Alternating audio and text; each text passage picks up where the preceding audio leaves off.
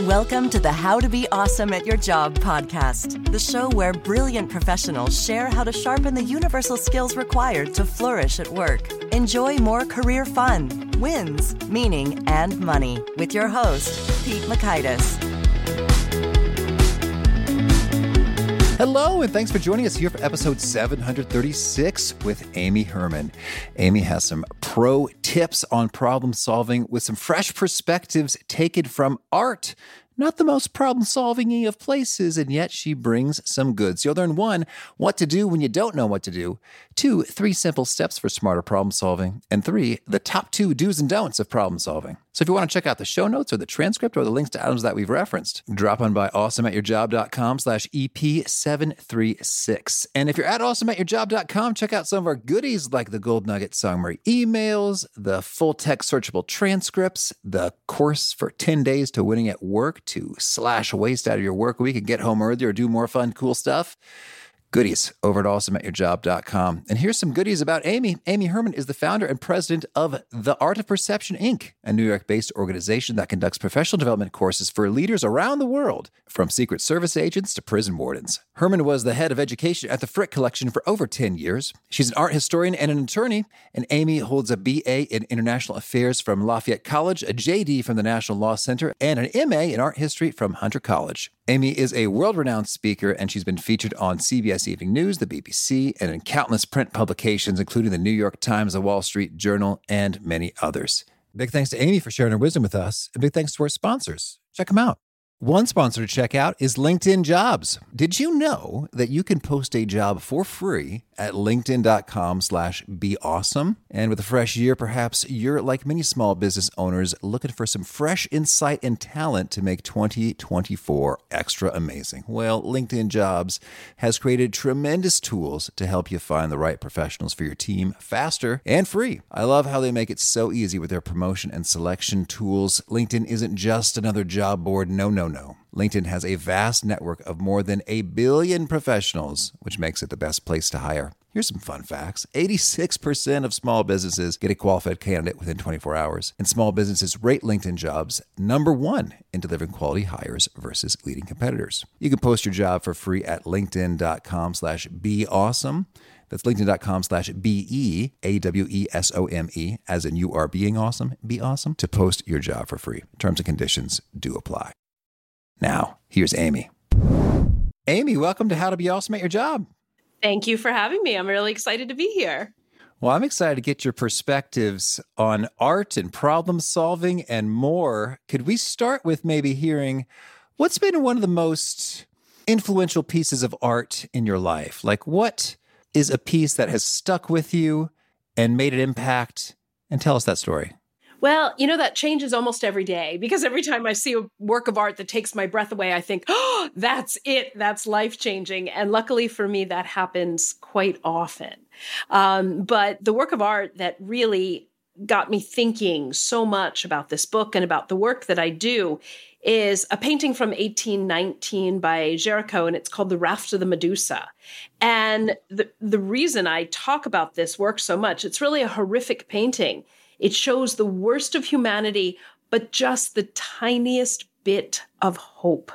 And it's it's a huge painting. It's 23 feet by 16 feet. It takes up a whole wall at the Louvre. Hot dog. And it shows the absolute worst that can result from incompetence and from power. And yet there is the slightest bit of hope in retelling the story of how the painting came to be and how these people survived really has been inspirational and I've been able to apply it in so many different situations. So I've been thinking a lot and I open my new book with The Raft of the Medusa and I close with it as well. So I think a lot about that work of art. Well, we'll certainly link to an image of that for the visual side of things in a, in a podcast interview. And uh, the sliver of hope. So there's the story. I, I will in reading your introduction, I gazed upon it. I could fast well in a much smaller um, amount of real estate, you know, uh-huh, on, than on the Louvre offers. um, and uh, and maybe only for about twenty seconds, which I imagine you would say is not nearly enough to take in the the depths. But I was just like, oh man, that's a real cluster. That's so, exactly uh, what it is. So, w- w- is there hope depicted in that image that I that I overlooked? Believe it or not, and you're not alone in overlooking the hope because very, very faintly on the horizon line, if you really, really squint your eyes, the rescue ship can be seen. Ah. Yes, the rescue ship is there. And what I love is the painting also does away with discrimination, and there is a black man at the top of the pyramid who's flagging down the rescue ship. And that was a real scandal back in the 19th century to have a black man was the one who rescued everybody because he was the one who was able to flag down the ship. But the ship is not apparent. Don't feel bad for not seeing it. It's so small and it's on the horizon and it reminds us all that you know sometimes hope is just out of our grasp and we have to look a little bit harder and really try to find it. And it really is within our grasp and that's what i hope that readers of the book will be able to understand and be able to apply to their own lives. Hmm well, well, well, I like that. Hope, hope may be just beyond my immediately obvious perception, just as it, it was in that image. And um, I'll chew on that. Thank you. Well, let's let's talk about problem solving here. You've spent a lot of time thinking about this, training people in this, learning and researching on this. Can you share maybe one of the most strikingly, maybe surprising, fascinating, counterintuitive discoveries you've made about problem solving over the course of your career? I have. And I'd love to share one of the things because it's almost counterintuitive. But I'm going to start by telling you about a process in Japan when ceramicists and potters, when they make bowls and vases and cups, it's inevitable that some of those vases and cups are going to come out broken or asymmetrical or imperfect. And instead of throwing that flawed pottery away, what these Japanese ceramicists do is they fill the cracks in with gold and silver and platinum lacquer. And the process is called kintsugi. And it means to repair with gold, to fill in the cracks with gold. And what happens to each of those objects is they become more precious and more valuable than had they been perfect in the first place. And what I take away from the process of kintsugi is none of the people that I work with are potters or ceramicists, but I ask them the question how are you practicing kintsugi? How are you fixing what's broken with resources that you already have? And the beautiful thing about kintsugi is it honors the struggle, it brings the mistakes to the fore. So rather than walking away from our mistakes and saying, I'm going to do better next time and I'm going to make it perfect, we're not striving for perfection. I want to bring our mistakes to the fore. So not only can we honor the struggle that we went through to solve a problem, but others can see our mistakes and see how we got there. Because I hate to break it to you, nobody's perfect and there is no perfect solution. So the idea of kintsugi, it's such a beautiful concept and it allows us to make our mistakes and to honor those mistakes in trying to fix them. Beautiful, thank you. So kintsugi really is a beautiful visual representation of, of that very process, that notion of we have some mistakes and we're going to to fill them in and make it all the more useful in terms of maybe sharing the mistakes and lessons learned with others so that that, that wisdom can proliferate. That's that's really cool. Can you share a cool example of this in practice? Absolutely. In the field of medicine, doctors sometimes it, this takes place in hospitals all across the country and sometimes it's done weekly sometimes it's done every two weeks or every month. Doctors go behind closed doors and they have something called m&m and m&m stands for morbidity and mortality kind of a downer of a title. But what they do is they go around the table and they talk about what went wrong. Who misread the mri who got the wrong prescription? Who died and what went wrong. And by sharing all their mistakes, not only does it alleviate the guilt of the individual person and recognize that we all make mistakes, but also we can learn from each other's mistakes because we're human and things will go wrong. And so just the idea of M&M, that doctors are willing to go behind the door and talk about what went wrong. I wish we had M&M in every profession, the way Kintsugi enables us to visualize what went wrong and actually honor that struggle. Medicine says, okay, you know what? We're not perfect. Things go wrong. Lives are lost. We gave the wrong medicines. Let's all learn from it collectively and keep moving. Well, that is a powerful example because that says that's about as high stakes as it gets. Lives were lost because of a mistake I made, and um, and that happens in, in law enforcement and military and uh, many of your clients and and medicine certainly. And it, it I was just thinking one of my first thoughts was, well, this litigious age, it's like behind closed doors is right. I can give you one more example that's not so high stakes. Well, I, I guess maybe first with that practice, which which I, indeed I agree with you. There are are many other fields where that could be applied excellently. I'm curious, how do folks get past some of the hangups associated with like the vulnerability and trying to cover your rear end and liability? I, I think like we, we've had Amy Edmondson on talking about psychological safety and, and other guests, and that's often hard to to get to. But as you describe it, it sounds like this is just par for the course in in most uh, hospital environments. You know, it's it's a recognition of the fact that we are all human. One of the things that I talk about across the professional spectrum is that when you are missing a critical piece of information, and it can happen whether you are a postal worker, uh, a prison warden, a beekeeper, a doctor, or a Navy SEAL, you're missing a piece of information. And in the intelligence world, they call it an intel gap. And I tell all of the people that I work with that no matter how big the intel gap is, you have one more source of information that you can rely on. You can default to your humanity. And if you default, because before we're doctors and patients and lawyers and clients and police officers and suspects, we are all human. And if you don't know what to do next because of an intel gap, ask yourself and say, you know what? If I was this guy's father or uncle or friend, what would I do? And default to your humanity. And you have this whole rich source of information that you can really rely on. And very rarely will it let you down. Yeah, that that that's really beautiful because in in those instances, uh, humanity that really strikes. It, it, it, kind of automatically stirs up sort of virtuous stuff like humility, like compassion, uh, like, hey, man, we don't quite know what's going on here, but you know what? If it were my kid, I'd want to test X, Y, and Z. So what do you say? and you keep it moving. That's exactly right. And you know what's so interesting? Sometimes it comes down to the smallest of human interactions. I had a group of army officers on the ground in a foreign country, and it was a hostile country, but they were at the local village and they were looking for help in the local village. And none of the women would talk to the army officers. And you know, they they weren't forceful and they defaulted to their humanity. And finally, one of them asked in the other language, why are you not speaking with us? And you know what it was? It was because the army officers were wearing reflective sunglasses, and women in this village can't make eye contact with men. And if they didn't know if they were making eye contact or not, they wouldn't talk to them. So it all came down to sunglasses. But I find what's universal is sometimes we have to ask hard questions. Why isn't this working? Why can't I fix this? To find the solution. Yeah, you're right. It, it is a hard question in that there is again some vulnerability in terms of, well, you know, you, you smell, you're uh, you're you've been very rude to us. You were involved in an accident that harmed a family member of mine, you know, a couple weeks ago. It, it is a hard question. Like, why aren't you talking to us? And yeah, that could surface some surprisingly simple solutions. Okay, sure, taking off glasses can do. Awesome. Well, so we, we've already gone deep into into kintsugi. Can you tell us then uh, your your book fixed how to perfect the fine art of problem solving. What's sort of the, the main idea or thesis here?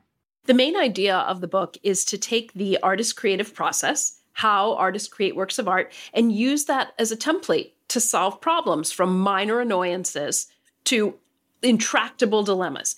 Let's face it, everything is broken right now. everything. And when I started writing this book, we weren't even under the crunch of pandemic. I had no idea what we were going to be facing. And in so many cases, solutions from the past, yesterday's solutions are not going to solve tomorrow's problems. And so I wanted to create this template that everybody could use, regardless of their profession, regardless of their educational level. How can we make problems more approachable? And what's a template everybody can solve? And I use the artist's process to create a work of art because I'm a lawyer and an art historian. I like to think I have a logical mind, but I also wanted to tap into the creative process. So I broke the book down into three sections, three really easy sections prep, draft, and exhibit. How do we prep the problem? How do we draft our solutions? And how do we bring them into the world? And each of those sections is broken down into subsections, but it all goes back to prep, draft, and exhibit. And I wanted the process to be simple. We all have enough on our plates. I don't need to give people fancy acronyms and things to remember. Oh, Amy said in her book we have to do A, B, C, and D. Nobody has time for that. How can we break problems into digestible pieces? And how can we not be afraid to engage in conversation the way artists for millennia have been creating works of art. This is not the time to fool with that success. Let's leverage it. Let's use that approach to try to solve our own problems. Mm-hmm. Well, intriguing. So that's fun. And a lot of your clients are, I don't know what the word is, hardcore. That's a good way to put it. They're hardcore. I don't know, Secret Service, NATO, FBI, Interpol. It's like uh, it, it, in terms of not having time. I imagine their their, their patience for mm, quote unquote out there or or frilly or soft tools, you know, might be limited. If I'm purely speculating, you can confirm or deny. You're speculating correctly. so, so given that, I, I'm curious. Could you maybe walk us through an example of uh, we'll just call him a hardcore uh, client applying some of this prep draft exhibit problem solving process used from the artistic approach to to solve something Absolutely. And I'll tell you about one of my favorite clients. One of my favorite clients is the NBA, National Basketball Association. And they brought me to Las Vegas, and I was going to lead a session of my program for about 250 heads of security for the NBA. Picture these guys. They're the ones on the court. They've got an earpiece in their ear. They're dressed in a suit. They're watching the players, the GM, the audience. They're making sure everybody is safe, there's no violence, and that game is going to go forward. Can you picture the scene? Mm-hmm, sure. So the woman who introduces me gets up on the stage and she reads from a piece of paper and says, uh, Amy Herman's here from New York, and she's going to teach us how to look at works of art so you can do your job more effectively. Every head went down to their phone. That was like the trigger to go start scrolling on your phone.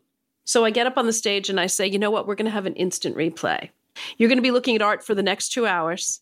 I'm in charge, and you're going to leave here thinking about your job differently than you came in. And I broke them into pairs and I said, one of you close your eyes, one of you keep your eyes open. And I put a work of art up and they had 45 seconds to describe it to their partner so that they could get the best visual image of what it was they were looking at. They had to look at a work of art, they had to decide, they had to prep. What am I going to say? Then they had to run it through their mind, and then they had to exhibit. They had to tell their partner the best possible version of something they had never seen before. And for the next two hours, flew because I brought them new data. I brought them works of art. Nobody trained the NBA to look at works of art to think about how they do their job. But to think about the creative process, every single basketball game, no two games are ever the same. No two teams are the same. No two security concerns are the same. No two cities are the same. And the game always changes from painting to painting to painting. And how do you assess that work of art you're looking at? How do you redraft it in your head? And how do you articulate it on that little microphone in your ear? Because the safety and the success of that game is in your hands. And at the end of the session, I said to them, you know, the NBA brought a copy of my book for each of you. Before you go to your cocktail party, I'll be at the back signing your books. And I thought, oh my God, I'm going to be all alone back there. Every single one of them stopped to sign a book, and there were hugs all around because so many of them were NYPD officers from back home. And it made me realize doesn't matter what you do, whether you're on the basketball court or you are in hostile territory, or you are the night nurse. You're going to face problems that are unforeseen, and I want to be able to help you solve them. Mm-hmm. Well, well, that's intriguing because in uh, at first you might say I don't see the, the connection at all between looking at art and security, but then this is oh yes, sure enough. Very often in that job, you look at something and you have to describe that something well to collaborators, or you might have a bit of a stickier situation if you did not describe it as well in terms of misunderstandings and, and over or under reactions and, and all that sort of thing. If I can bring in a quote that applies to everybody, and it's a quote from the 19th century from Henry James, but it's what I a quote that I give to every single one of my sessions, and I say, try to be that person on whom nothing is lost. Mm-hmm. That's cool. Try to be the person on whom nothing is lost. So when you look at a work of art, I want you to tell me not only what you see, but what are you missing? Hmm. Say more about that. Tell me, tell you not only what I see, but what's missing, like what I am missing from the art? Not only what you're missing, what you expected to be there, assumptions you had that aren't there. This is a concept that I stole from emergency medicine. It's called the pertinent negative. It means articulating what's not there in addition to what is there to actually give a more accurate picture of what you're looking at. So here's the example. If a patient comes into the emergency room, and let's say the attending physician thinks the patient has pneumonia, pneumonia has three symptoms. Symptom one is present, symptom two is present, but if symptom three is absent, it's the pertinent negative. You need to say that it's not there because then you know it's not pneumonia. So when you arrive at a crime scene and you hear on the radio all the details, well, you expected there to be blood. Well, there's not blood everywhere. You need to say there isn't blood everywhere. It's not just that I see disarray and I see shell casings. There is no blood. Because when you say what you see, you're only giving half the picture. So art gives us this perfect vehicle. Well, I noticed all these blues and yellows and trees in the picture, but I noticed there were no humans in the picture. There was no sunshine in the picture. We're actually getting to the other side of the issue to tell people not only what we see, but what we don't see. The pertinent negative is a really powerful tool. Well, that, that is handy. I guess I'm thinking about all sorts of conversations, you know, in terms of uh, we had a a guest who talked about not just being provided an explanation, but are you being provided evidence? And there's a, quite a difference. It's like absolutely, and and so often we we make do with an explanation, like, oh, okay, I guess I guess that makes some sense, you know. So I, so I can move along. Versus if you really got your antenna up and you're you're thinking critically and and and alertly, you can say, okay, so that that might be a plausible story, but do we have any evidence that that is in fact you know what did occur. That'd be great to see. Or in a conversation in terms of uh, maybe what I didn't hear was an apology. That's exactly right. you know, what I didn't hear was a commitment to do something differently.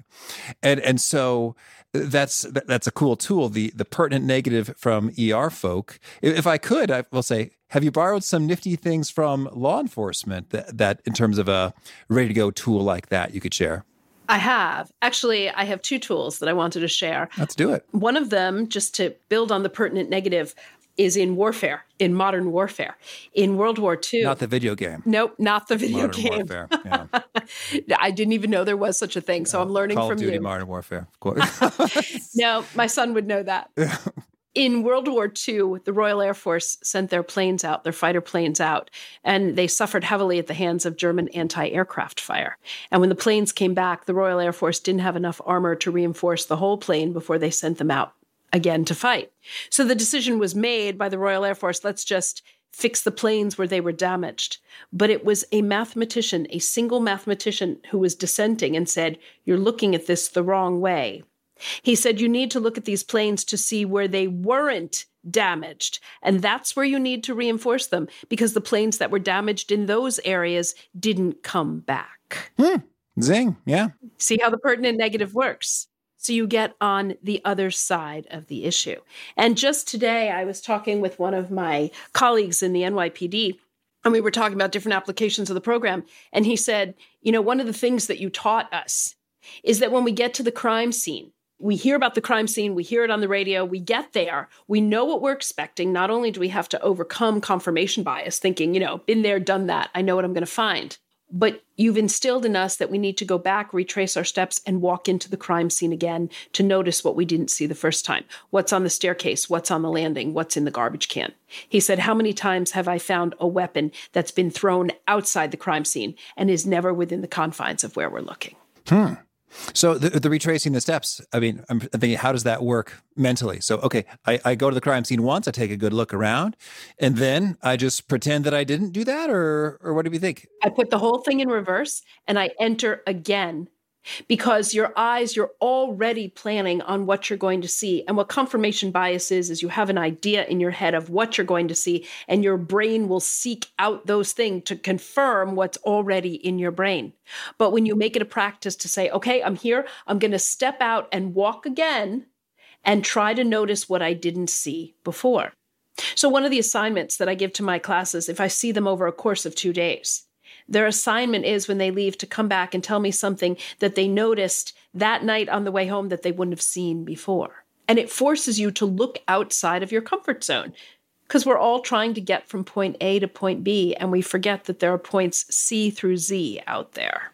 You know, that's funny. When I think about that, that challenge, notice something you haven't noticed before. I guess I'm thinking in a professional career context, like a document. You know, you, you want a, a spreadsheet or or a report or a bunch of words to be free of errors and and really compelling, persuasive, you know, well researched and all that good stuff. And so, you know, it's tricky when you're when you're reviewing your own writing in terms of being like kind of catching the stuff.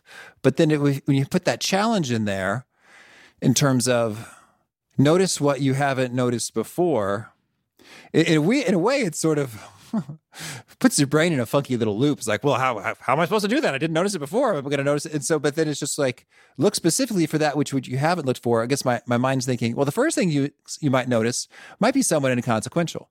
Like I'm using this font is, is actually mismatched in some places. Okay. Quick fix doesn't matter a lot, but a little more consistency, professionalism. And then, and then you might notice any number of things like I'm using the word indeed a lot. that might be kind of annoying. Or if you say, hey, if I'm looking to notice something that I haven't noticed before, maybe I needed to get a fresh lens on this, maybe get some AI tools to look at my writing and tell me some things like, oh, hot dog. I, I actually am kind of impressed with what with what those can do right now. And think about how effective this can be in problem solving. You do the same thing over and over again. You say, Well, how are we going to get out of this rut? And you say to yourself, All right, I'm going to look for something that I haven't seen before that's intrinsic to this problem. What happens before the problem occurs? What happens immediately after? And if you make it a practice to look for things that you didn't see before, you'd be amazed what drops into your lap. And you know what? This all calls upon another concept that I learned from one of my colleagues at the FBI, and I use it every single day. It's a Latin phrase festina lente. Festina lente. It means to make haste slowly. We all have deadlines. We all need to get to the finish line. But if you don't make that haste purposefully and slowly and look around, you're going to have to start all over again. And you know, it brings me back to one of my favorite books called The Boys in the Boat by Daniel James Brown. It's a book from 2013, and it's about the eight oared boat from the University of Washington that won the gold at the 1936 Olympics. They beat Hitler's boat. I mean, it was really quite the upset. It's a great book. It's about our strengths and weaknesses and that we're all part of a team. You know, the the boat is is just as good as its weakest rower. But the reason I bring in Festina Lente is what could be a better example of having to row? Of course, you want to row quickly, you want to win the race. But if you're not in sync with all the other rowers and you're not communicating with them, you're going to lose. And so it means taking the time to communicate about how quickly you're going so that you can make haste slowly. Very cool. Lovely. Okay. Well, so uh, we, we talked about the the prep draft exhibit. Could you maybe walk us through in terms of step by step, how do I apply this process when I'm trying to solve a problem? Absolutely. There are some steps within each of those, and the table of contents is broken down. And I'm going to give you one section from each of them that I think is most important. And it's going to sound blatantly obvious, but under prep, you need to define the problem. You need to say out loud because if you assume that everybody knows what the problem is, you're all gathered. How many times have you been at a meeting and everybody says, okay, we're here to discuss X? How come we never say what X is? We need to go around the table and ask, what is everybody's perception of the problem to make sure we're all starting on the same page? That's part of the prep. And part of the draft, I think the two most important parts of draft are breaking the problem into bite sized pieces you know, when little kids, toddlers are learning to eat, you cut their food up into small pieces. Well, at some point, they have to learn to eat themselves. We need to break it into bite sized pieces so that we can digest the problem. And then we need to set deadlines.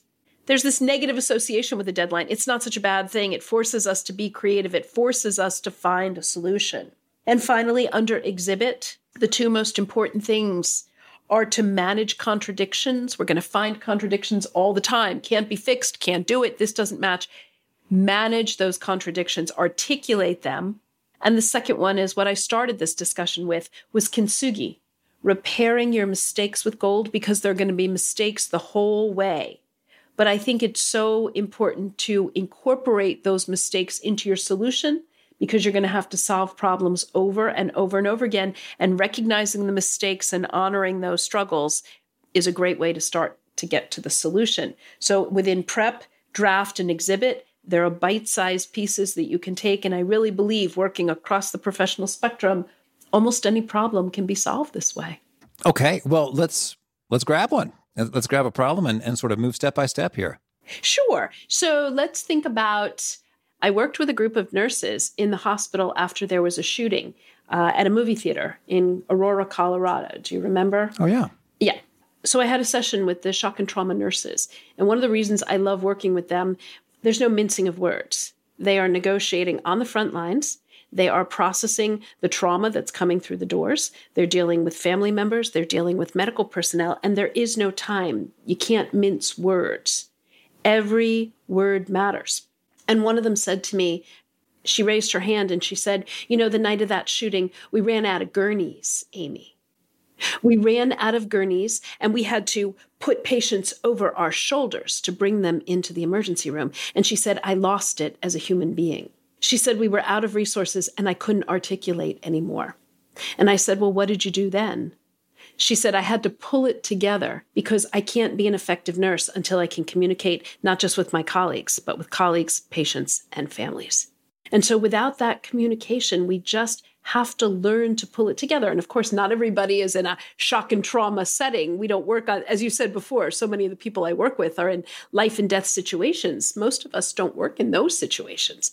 But it's still so important to regroup and to say, okay, what's the immediate problem here? She lost it as a human being. She couldn't communicate. And if you can't communicate and you're on the shock and trauma ward, you need to fix that problem immediately. But yet, another shock and trauma nurse who doesn't have the same reaction is going to be dealing with families and they're going to see people in panic mode. And so they're going to have different perceptions of the problem and how they're going to solve the problem. So articulating, you do A, I'm going to do B, and you do C.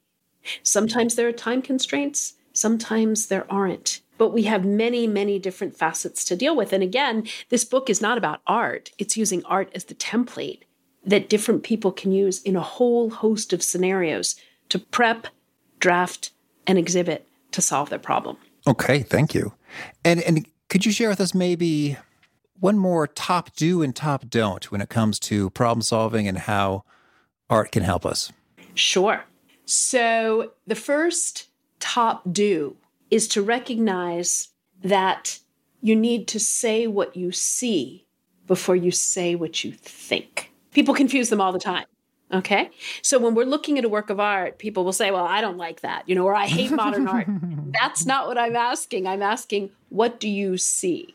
And so to think about the firm line of delineation between saying what you see and saying what you think. What you think is very, very important, but you need to lay the groundwork first. And I would say the top don't don't speak without thinking. Do the prep and draft in your head before you send an email, before you press send, before you pick up the phone, or some so many of my clients are on the radio. Think before you speak.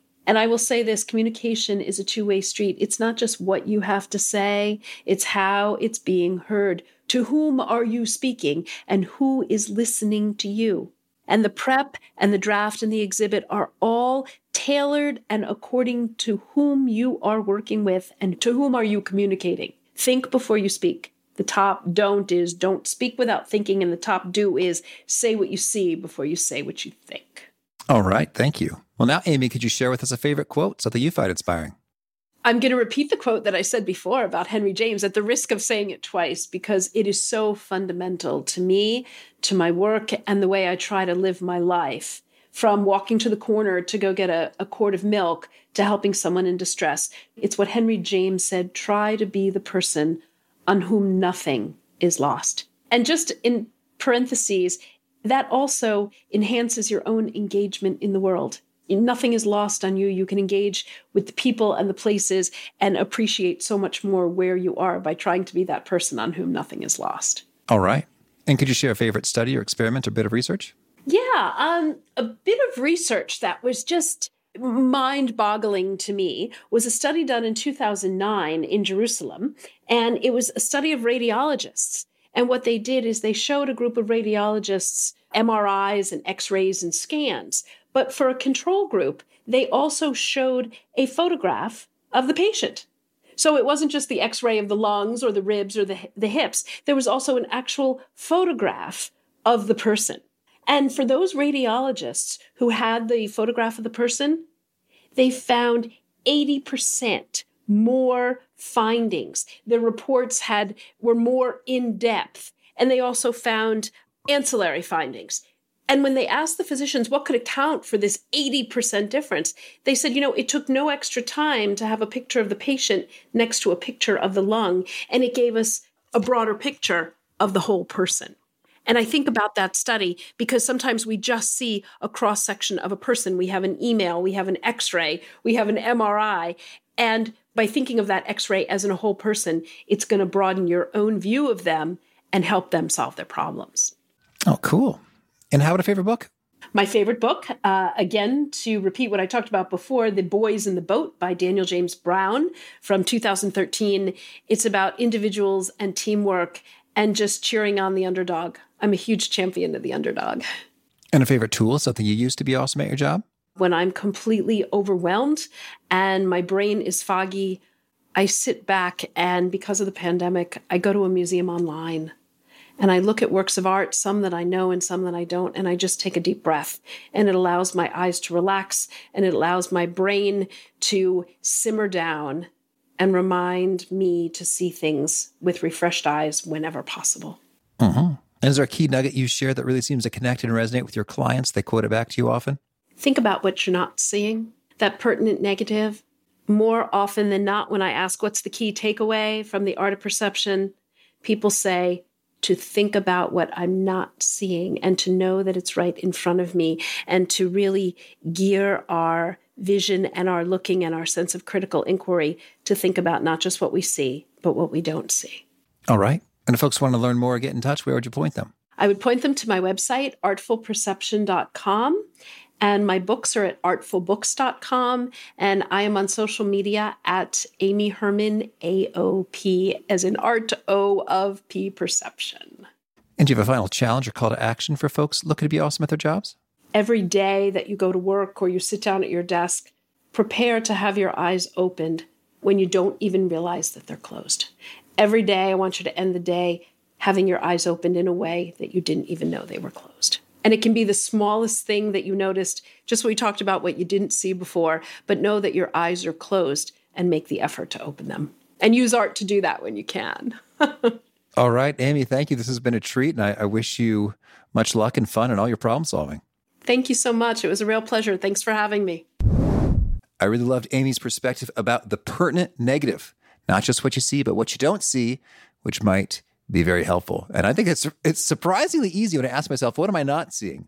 What have I not looked at? What have I not asked? Part of me wondered, is like, is that really going to work? You know, it's like, well, if I didn't see it, if I didn't ask it, it's because I can't think of it. And yet, when I prompt myself, well, what haven't I asked or what haven't I seen? It really does prompt me to look in different ways and get some more good stuff. So thanks to Amy for that. Again, the show notes, the transcript, and the links to items we've referenced are awesomeatyourjob.com slash EP736. Hope to catch you next time, and peace. Thanks for listening. To get the most out of the show, we recommend two key things. First, check out the extra resources at awesomeatyourjob.com. You can find this episode's transcript and links, as well as the perfect episode for your situation. You can search the full text transcripts of hundreds of episodes or explore episodes tagged by topic and competency covered. Second, subscribe to the podcast and get future episodes automatically. You can subscribe by telling Siri and several other smartphones and speakers, subscribe to the How to Be Awesome at Your Job podcast, or by tapping subscribe in your podcast player of choice. If you'd like some extra help figuring out podcasts and how subscriptions work, visit awesomeatyourjob.com slash subscribe for guidance. Hope to catch you on the next episode of How to Be Awesome at Your Job.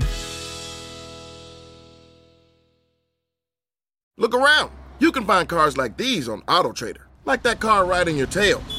Or if you're tailgating right now, all those cars doubling as kitchens and living rooms are on AutoTrader too. Are you working out and listening to this ad at the same time? Well, multitasking pro, cars like the ones in the gym parking lot are for sale on AutoTrader. New cars, used cars, electric cars, maybe even flying cars. Okay, no flying cars, but as soon as they get invented, they'll be on AutoTrader. Just you wait. AutoTrader.